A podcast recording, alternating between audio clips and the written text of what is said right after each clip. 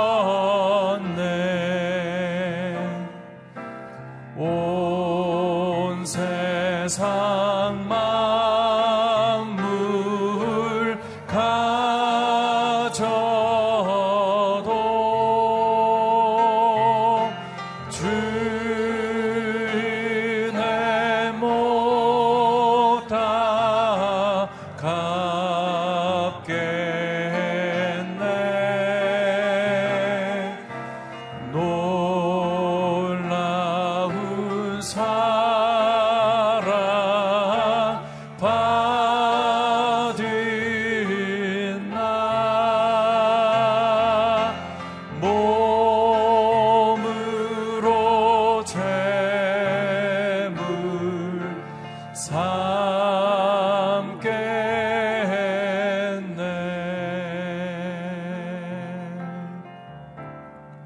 하나님 어린 양 하나님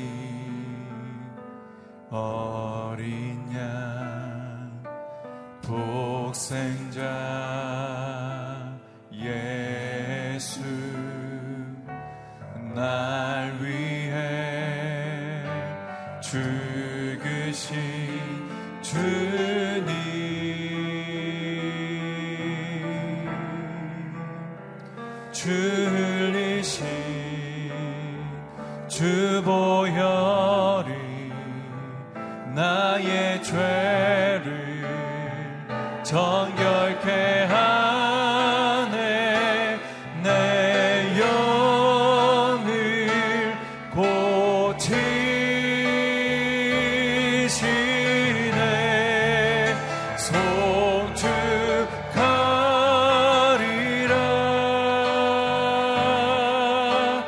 apart.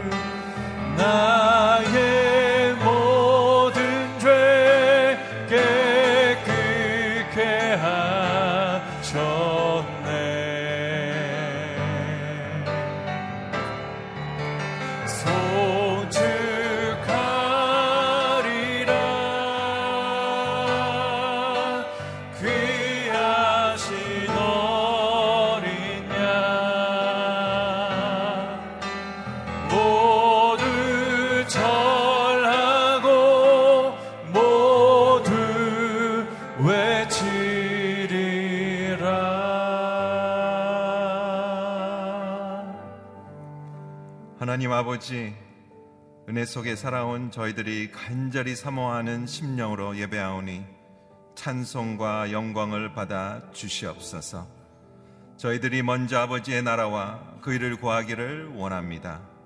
주님께서 말씀의 빛을 비추사 밝은 빛 속에서 살아가게 하시고 영생을 누리는 삶을 살게 하옵소서. 말씀 증거하실 목사님과 함께 하셔서 생명력 넘 치는 말씀으로 저희들을 감동케 하옵소서. 오늘도 저희가 드리는 이 예배가 온 마음과 뜻과 힘을 다하여 드리는 예배가 되게 하여 주옵시고 저희 모두에게 성령으로 기름 부어 주셔서 참된 예배자로 하나님 앞에 서게 하여 주시옵소서. 거룩하신 예수님 이름으로 기도드립니다. 아멘. 예배를 드리신 모든 분들에게 예수님 이름으로 환영하고 축복합니다. 오늘의 말씀은 요한복음 19장 38절부터 42절 말씀입니다. 제가 봉독하겠습니다. 일이 있은 후 아리마대 사람 요셉이 빌라도에게 예수의 시신을 내어달라고 간청했습니다. 요셉은 예수의 제자이면서도 유대 사람의 지도자들이 두려워 그 사실을 숨기고 있었습니다. 빌라도가 허락하자 요셉은 가서 예수의 시신을 내렸습니다.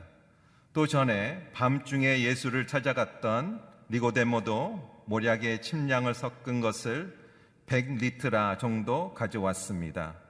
이 두 사람은 예수의 시신을 모셔다가 유대 사람의 장례 관례에 따라 향품과 함께 고운 삼배로 쌌습니다. 예수께서 십자가에 못 박히신 곳에 동산이 있었는데 그 동산에는 아직 사람을 매장한 일이 없는 새 무덤이 하나 있었습니다. 그날은 유대 사람들의 예배일이었고 그 무덤에 무덤도 가까이 있었기 때문에 요셉과 니고데모는 예수의 시신을 그곳에 모셨습니다. 아멘. 강동원 교회 노치 목사님께서 말씀 선포하시겠습니다.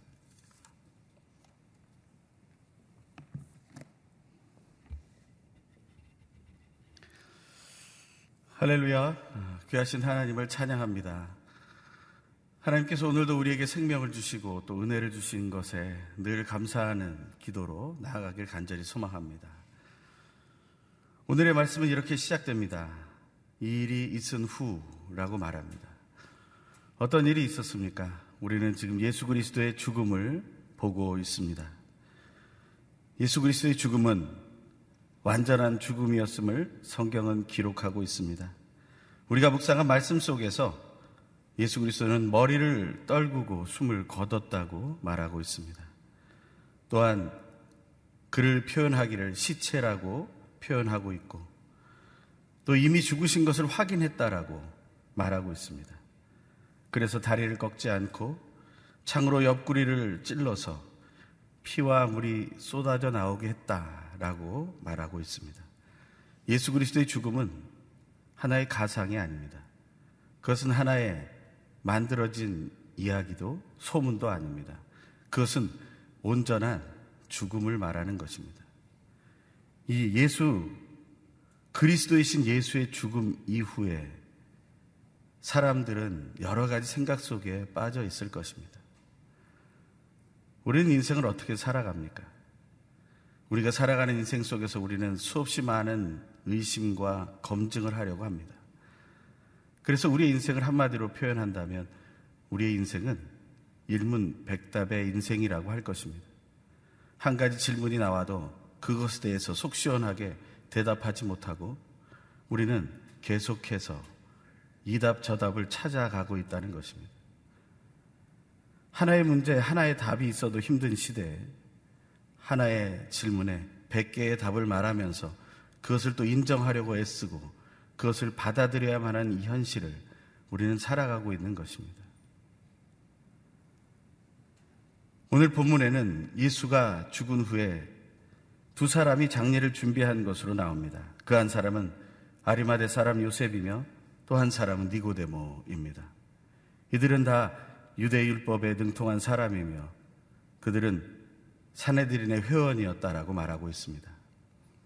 그런데 왜 제자들과 여인들, 그 예수를 따라다니던 사람들은 예수의 시신에 손을 대보지도 못하고 그들이 장례를 치르게 되었는가? 우리는 이 사실에 주목을 해봐야 합니다.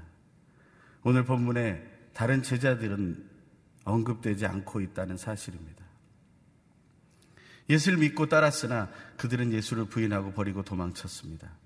두려움 가운데 멀찍이서만 바라보고 따라올 수밖에 없었습니다. 우리의 신앙이 그렇지 않은지 우리는 이 시간 다시 한번 회복하기 원합니다.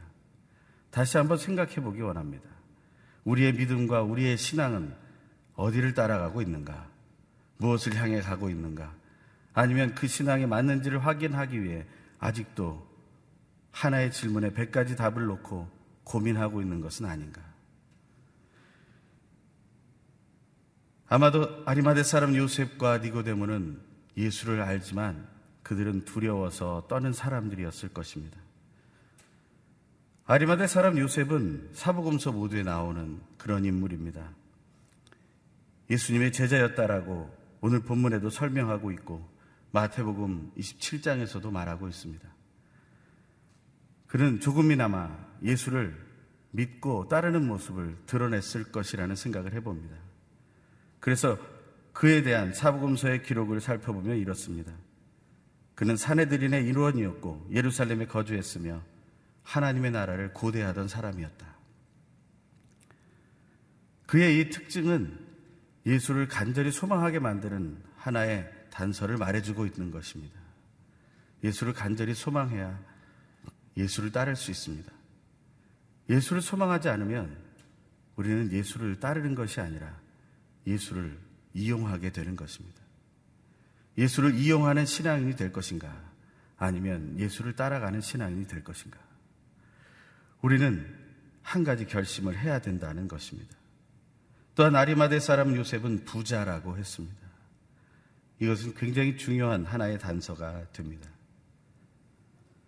또한 아리마대 사람 요셉은 누가복음에 이렇게 기록되어 있습니다. 예수님에 대한 사내들인의 전체적인 흐름에 따르지 않았다. 그는 예수에 대한 생각을 달리 가지고 있었다는 것입니다. 니고데모라는 사람이 또 나옵니다. 오늘 보면 39절. 또 전에 밤중에 예수를 찾아갔던 니고데모도 모략에 침향을 섞은 것을 100리트라 정도 가져왔습니다. 니고데모는 요한복음에만 나오는 성경의 인물입니다. 그는 요한복음 3장 우리가 잘 아는 구절 안에 밤에 예수님을 찾아온 것으로 알려져 있습니다. 그것에 대한 해석은 다분합니다. 하지만 한 가지 사실은 그는 사람의 눈을 의식하고 피했다라는 것입니다. 자기 의지가 명확하게 드러나기 전에 그는 많은 것을 제보했다라는 것이죠.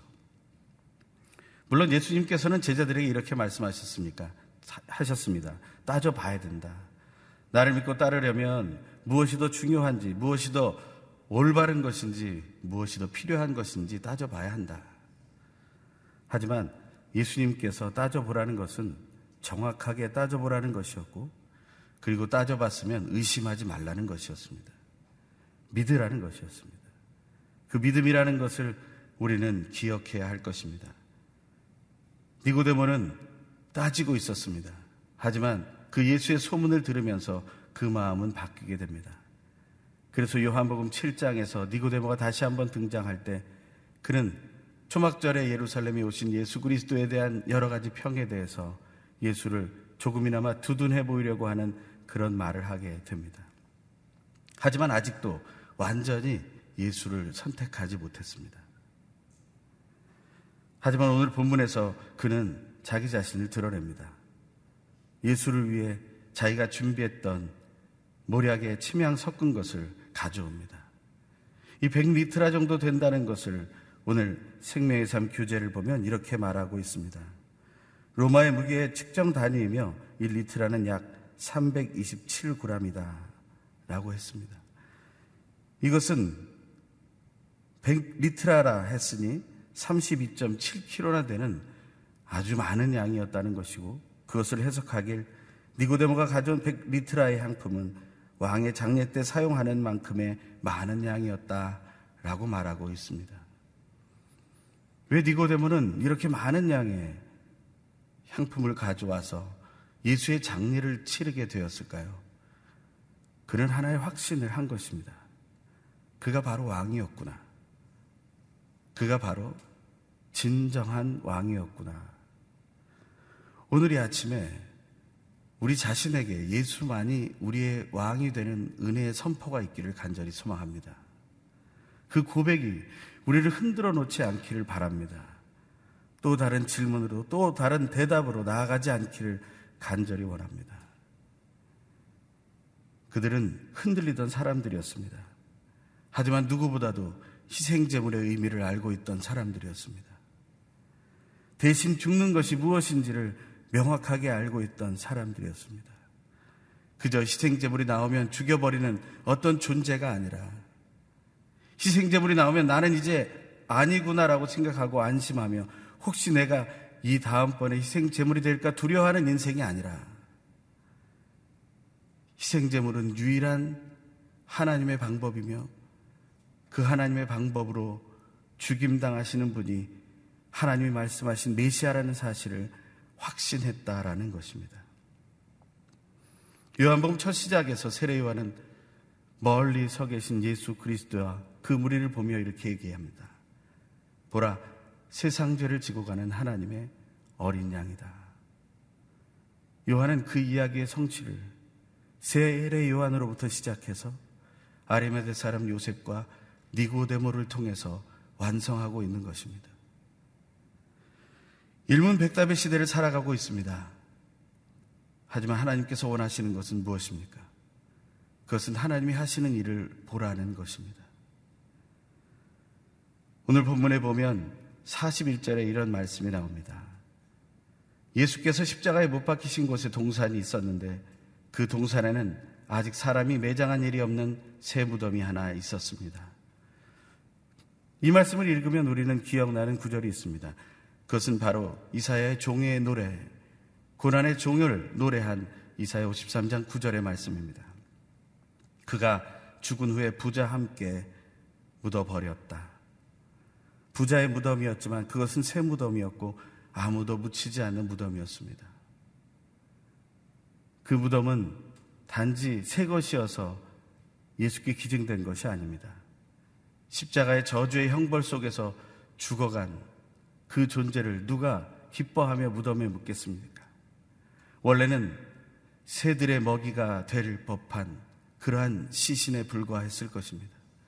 어느 누구도 양옆에 같이 못 박혀 죽은 두 강도의 시신을 묻어주거나 하지 않았을 것입니다. 그들은 그저 어디가, 어디다가 갖다 버렸을 것입니다. 왜냐하면 그것은 부정한 일이기 때문입니다. 정결해야 할 예식이 있고 그러한 상황이 펼쳐지는 명절이 시작되는데 어떻게 그들이 부정한 일을 할 수 있겠습니까? 그들이 부정해질까봐 자기들이 죽음을 선고할 수 없다는 이유로 빌라도에게 예수를 떠맡기는 일들까지 행했던 자들이 그들에게 어떠한 호의를 베풀겠습니까? 어느 누구도 자기들이 매장했던 어떤 무덤에 예수를 누이고 싶지 않았을 것입니다.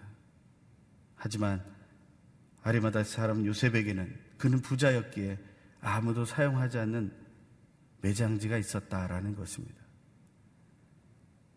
하나님께서는 이사야를 통해 예언한 그 말씀을 이루고 계십니다. 하나님은 계속해서 일하고 계시다라는 것을 우리는 성경을 통해 늘 확인하고 있고 특별히 요한복음의 말씀을 묵상하는 우리들에게 그 하나님의 말씀은 하나하나 이루어지고 있다는 사실을 계속해서 보고 있는 것입니다. 특별히 예수 그리스도의 십자가의 사건 속에서 우리는 하나님의 역사가 이루어짐을 계속해서 하나씩 하나씩 확인하고 있는 것입니다.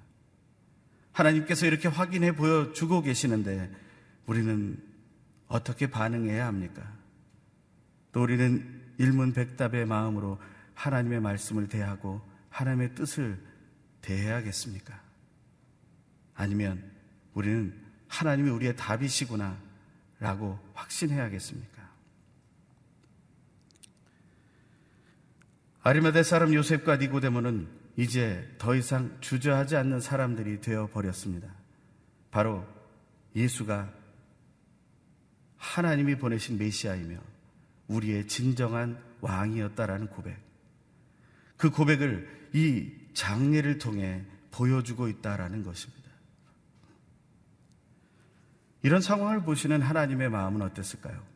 하나님은 모든 물밑 작업을 마치시고 이 상황이 진행되는 것을 보고 계시지만 이 상황이 이후에 어떻게 되는지 다 알고 계시지만 골몰하고 아직 결정하지 못한 그들을 바라보면서 하나님은 어떤 마음이셨을까? 아마도 아리마대 사람 요셉과 니고데모의 이 행동을 보시고 하나님은 조금 기뻐하셨을 것 같습니다. 하지만 아직도 예수를 그리스도로, 예수를 메시아로, 예수를 왕이라고 고백하지 못하는 자들에게 하나님은 슬픈 마음을 가지셨을 것입니다. 오늘 나를 바라보시는 하나님의 모습은 어떤 것입니까? 우리는 하나님이 나를 어떻게 바라보실지를 묵상하기 원합니다. 하나님께서 우리를 바라보실 때 우리의 중심은 흔들리고 있습니까? 아니면 확신하고 있습니까? 흔들리지 않게 되기를 바랍니다. 우리는 예수의 죽으심을 믿는 사람들입니다. 보고 믿는 자가 아니라 보지 않고 믿는 자들입니다. 많은 사람들이 이것이 진리냐 아니냐를 따지고 있는 성경의 말씀을 우리는 보고 듣고 믿고 있는 것입니다. 하나님은 그 믿음이 더 귀하다고 알고 계십니다. 이때 우리는 하나님께 기쁨을 드리는 결정을 하게 되기를 간절히 소망합니다.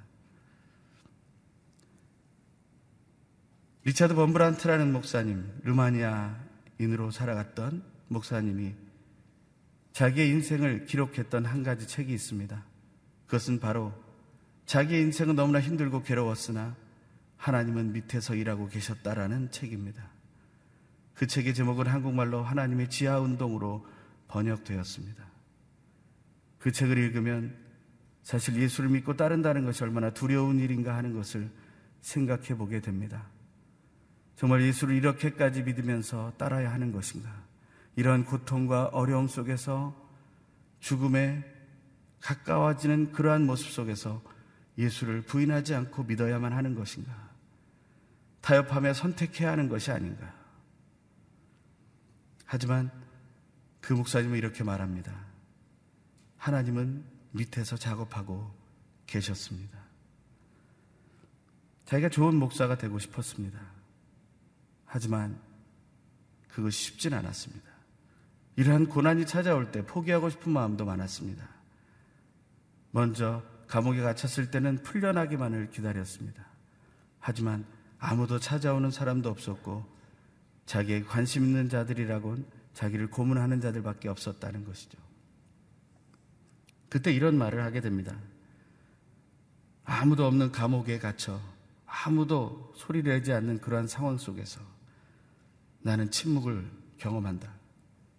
나에게 침묵이란 가슴에서 타오르는 화살과 같은 사념들을 막아내며 내 좁은 방에서 지혜와 하나님을 두려워하는 마음으로 홀로 앉아 있는 것이다.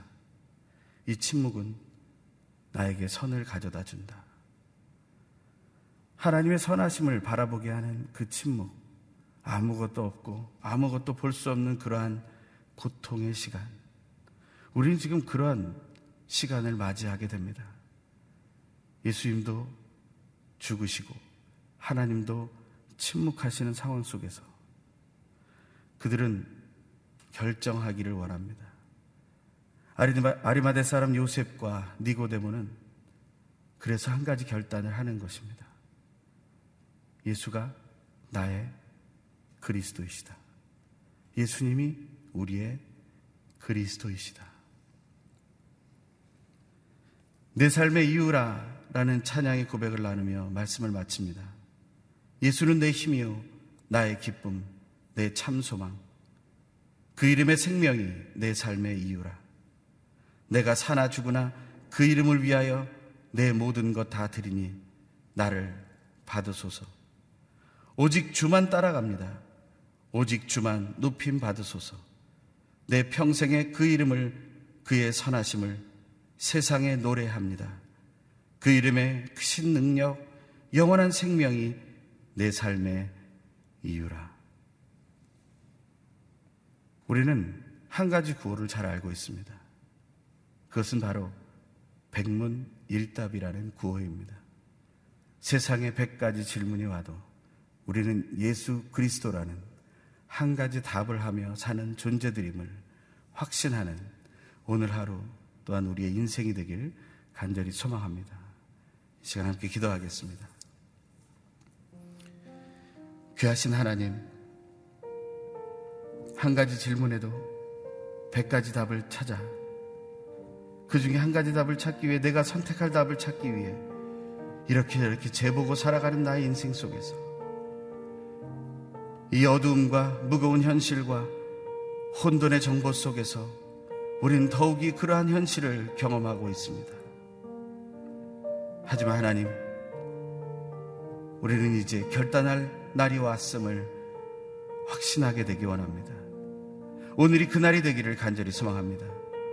예수를 만났으나 예수를 알고, 있음, 아, 알고 있으나 예수의 소문을 들었으나 아직 확신하지 못하는 나의 모습 그것을 하나님 앞에 다 내려놓기 원합니다. 하나님 진실로 우리의 인생 속에서 예수가 어떤 존재임을 알게 하여 주시옵소서.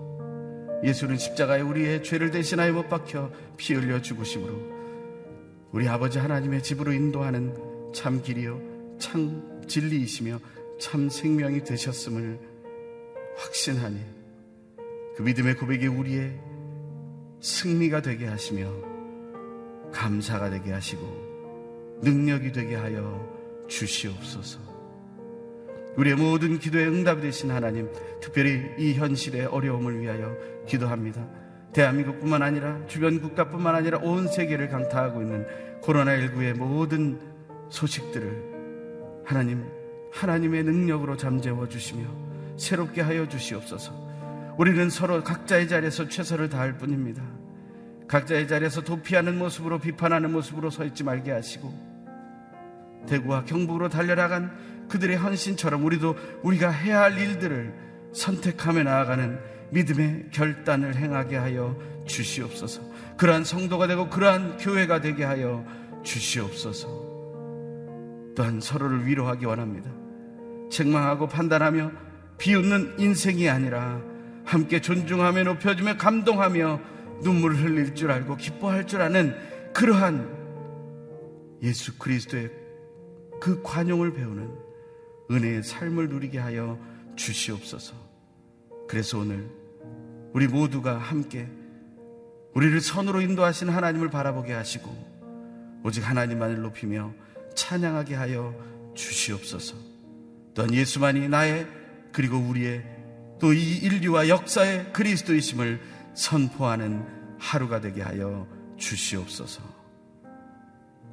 귀하고 놀라우신 하나님을 찬양하며 이제는 우리 주 예수 그리스도의 놀라우신 은혜와 하나님 아버지의 결코 끊어지지 않는 사랑하심과 성령 하나님의 교통하심과 위로하심과 온전케 하심의 역사가 이 혼란한 시대에 백문일답을 선택하며 그 답이 오직 예수가 나의 우리의 그리스도이시고 우리의 왕이심을 선포하며 나가기를 소망하는 이 자리에 모인 하나님의 귀한 아들 딸들의 머리 위에 영상으로 예배에 참여하는 하나님의 귀한 성도들 한 영혼 한 영혼 그 머리 위에 그들의 가정과 가문과 사업과 학업과 그들의 삶의 모든 선한 영향력을 끼치는 순간 위에 온 땅에 흩어져 복음을 전하는 하나님의 사람들, 선교사님들과 그 가족들, 그리고 온 땅에 흩어진 교회들 위해 대한민국과 북쪽 땅 위에 지금부터 영원토록 항상 함께 계시옵기를 간절히 축원하옵나이다.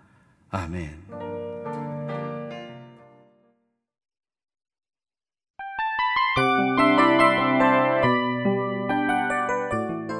이 프로그램은 청취자 여러분의 소중한 후원으로 제작됩니다.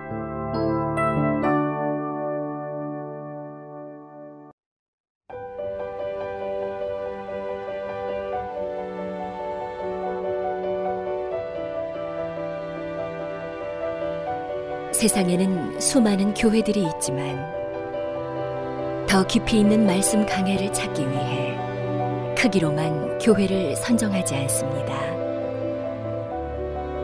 보다 좋은 영적 콘텐츠를 더 많이 나누기 위해 방송비를 받지 않습니다.